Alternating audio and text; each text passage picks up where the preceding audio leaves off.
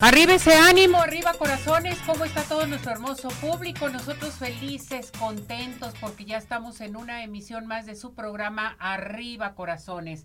Esperando que todos empiecen a participar, a hacer sus preguntas, sugerencias, peticiones y demás. Más aparte, a inscribirse para los regalos que tenemos a partir de hoy. Acuérdese que todos los miércoles elegimos a las personas afortunadas. Tenemos el pastel del cumpleañero de Pain de Sky. Tenemos consultas del Centro Oftalmológico San Ángel. También códigos de Cinépolis, consultas del doctor George.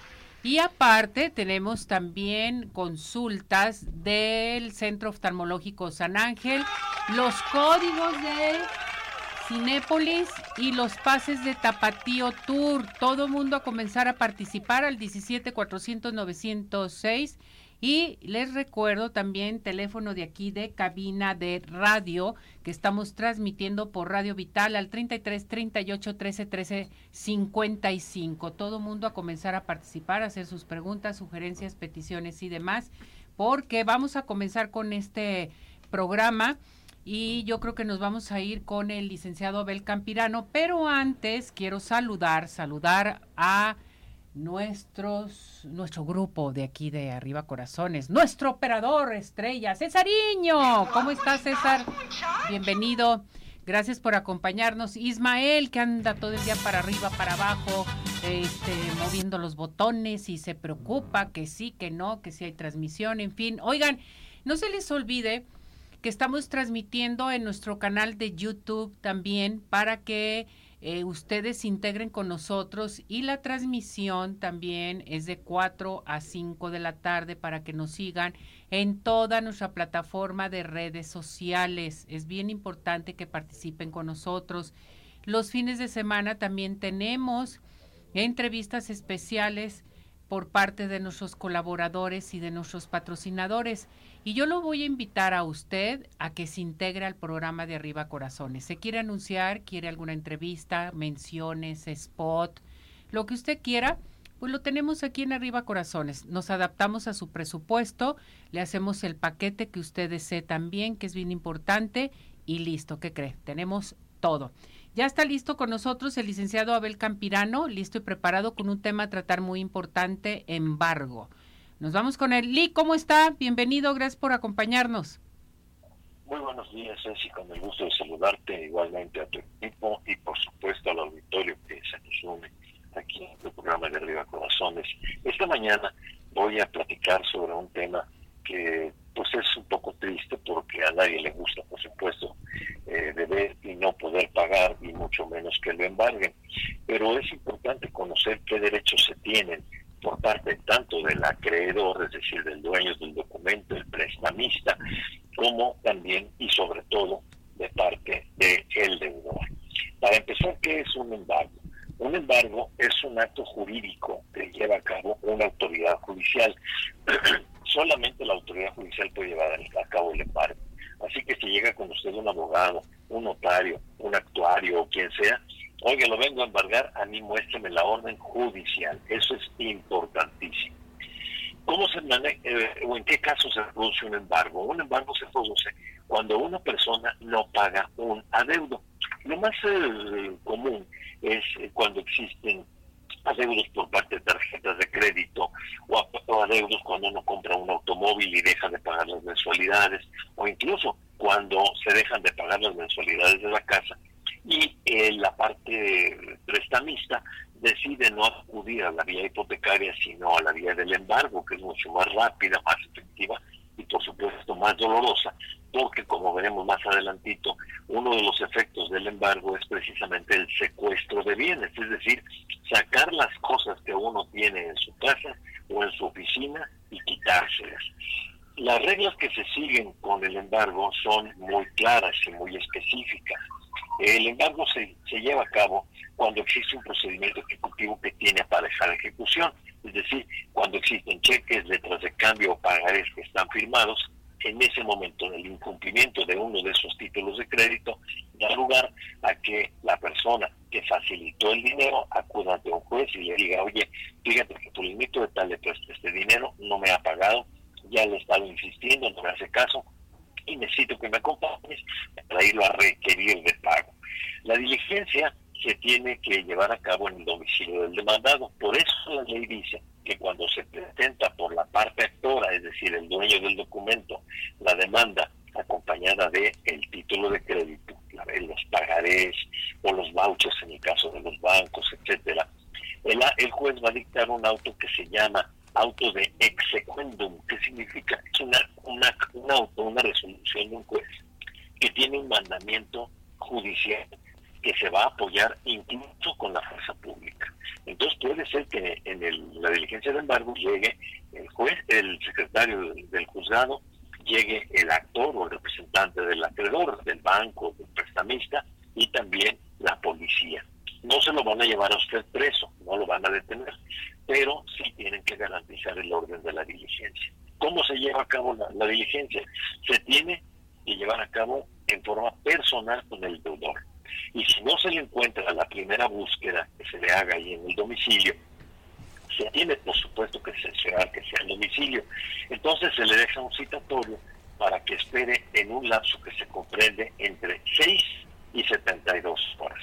Es decir, si llegan a las 11 de la mañana, bueno, pues 6 horas después eh, tendrá que esperar si no se encuentra la persona a la que le dejaron el citatorio, le tiene que avisar y decirle, oye, en unas seis horas más van a volver otra vez a requerirte de pago.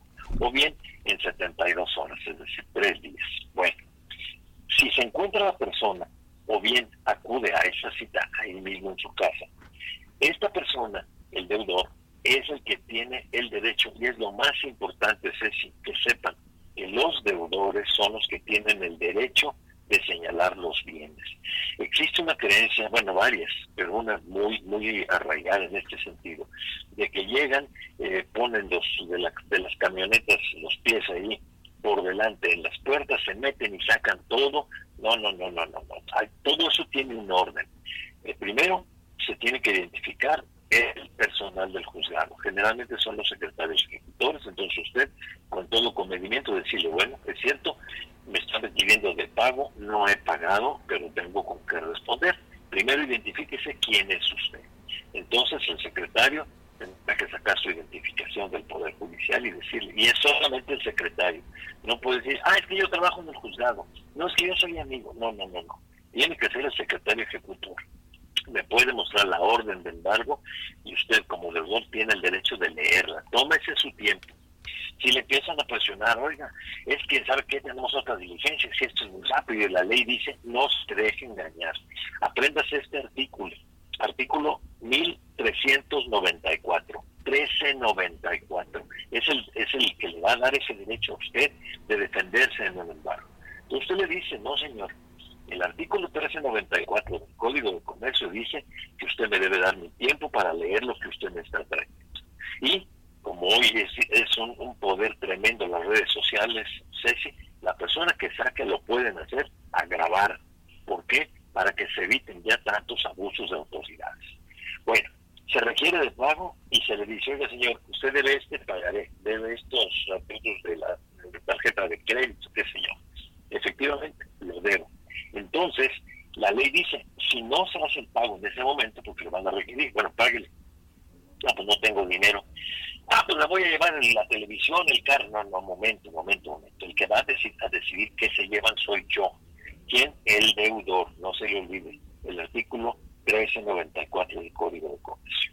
Dice textualmente, de no hacerse el pago, se requerirá al demandado o al representante del demandado o la persona con quien se está entendiendo la diligencia para que ésta señale bienes suficientes para garantizar las prestaciones reclamadas. Y si no lo hace, entonces el derecho pasa a, ser el derecho del actor, es decir, del que está ejecutando. Entonces hay personas que dicen, no, no, no, no voy a señalar nada. Oiga, señor, dése cuenta que entonces el que me viene acompañando va a decidir que se lleva. Pues que, que diga, entonces usted no podrá reclamar nada. Y el que va a ejecutar ahí puede tener todo el derecho de escoger. Ahora, hay un orden que se debe llevar a cabo dentro de los bienes que se señalan para el embargo mercancías, créditos de fácil y pronto cobro, eh, muebles del demandado, inmuebles, o sea, casas, eh, y de las demás acciones y derechos que tenga el demandado. Aquí lo importante es que es usted el que tiene que señalar si es el deudor los bienes que se van a embargar. El embargo, efectivamente, sí se le van a quitar de su posesión los bienes. Si usted señala su coche, su carro, sí se lo van a quitar. Como el tiempo es nuestro principal enemigo, si no, no puedo extenderme mucho en este tema. Sin embargo, lo voy a continuar la próxima semana porque voy a prepararte una pequeña guía de qué hacer dentro de cuando se presenta una diligencia de un embargo para que se la obsequies a, los, a las personas que te escuchan y por supuesto es eh, un obsequio de nosotros para que la tengan por ahí en casa Dios Dios no quiera que se ofrezca pero vale más tenerla y no necesitarla que necesitarla y no mm. tenerla y la próxima semana completo el tema y te hago llegar allá a la estación esa pequeña guía para que las personas sepan cómo protegerse en caso de un embargo y estoy al pendiente si existe alguna duda o alguna inquietud del auditorio. A ver, licenciado, le pregunta Susana García, ¿qué pasa si me niego a un embargo? La, en primer lugar, eh, van a romper cerraduras de su casa, se van a meter a fuerzas, porque es una orden judicial, y no solo eso, pudiera llegar hasta configurarse un delito que se llama de resistencia de particulares y sí la pueden llevar detenida.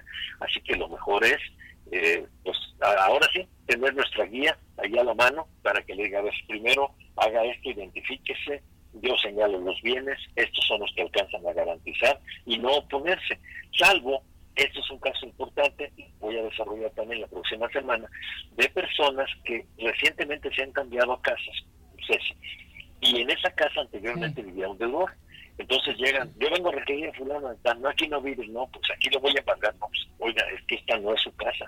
Y hay que acreditar eh, que nosotros somos personas diferentes de aquellas a las que se están dirigiendo. Por eso es muy, muy riesgoso, muy problemático ponerse así como así en un embargo. Perfecto. Fernando Martínez dice, para embargarme necesito una orden para entrar a la casa, eh, las personas. Bueno, ya lo comentó, ¿verdad? Pues, Sí, si forzosamente necesita una orden, porque en caso de que no tuviera la orden judicial, entonces ahí estaría cometiéndose por parte del que está embargando el delito de robo. Entonces eh, es importante pues acudir con un abogado, el abogado va a presentar la demanda y esa demanda ya se le da un, un expediente en, el juzgado y se da la orden judicial para proceder al embargo de los bienes. Perfecto, licenciado. ¿A qué teléfono nos podemos comunicar con usted? Eh, con mucho gusto al 333-101-8098. 333-101-8098. Pueden preguntar por Patti, decir que hablan del programa y con mucho gusto los, les daremos una asesoría y los consideraremos en los honorarios. Muy bien, muchísimas gracias, Lick. Nos vemos la próxima semana y nos escuchamos. Nada, al contrario, ya sabes que siempre estoy a la orden, mi querida Ceci, y deseo que tengan una muy bonita semana y que Dios esté siempre contigo. Gracias igualmente, Lick. Gracias por todo. Cuídese. Saludos. Igualmente un abrazo. Nos vemos. Un abrazo. Bueno, vámonos.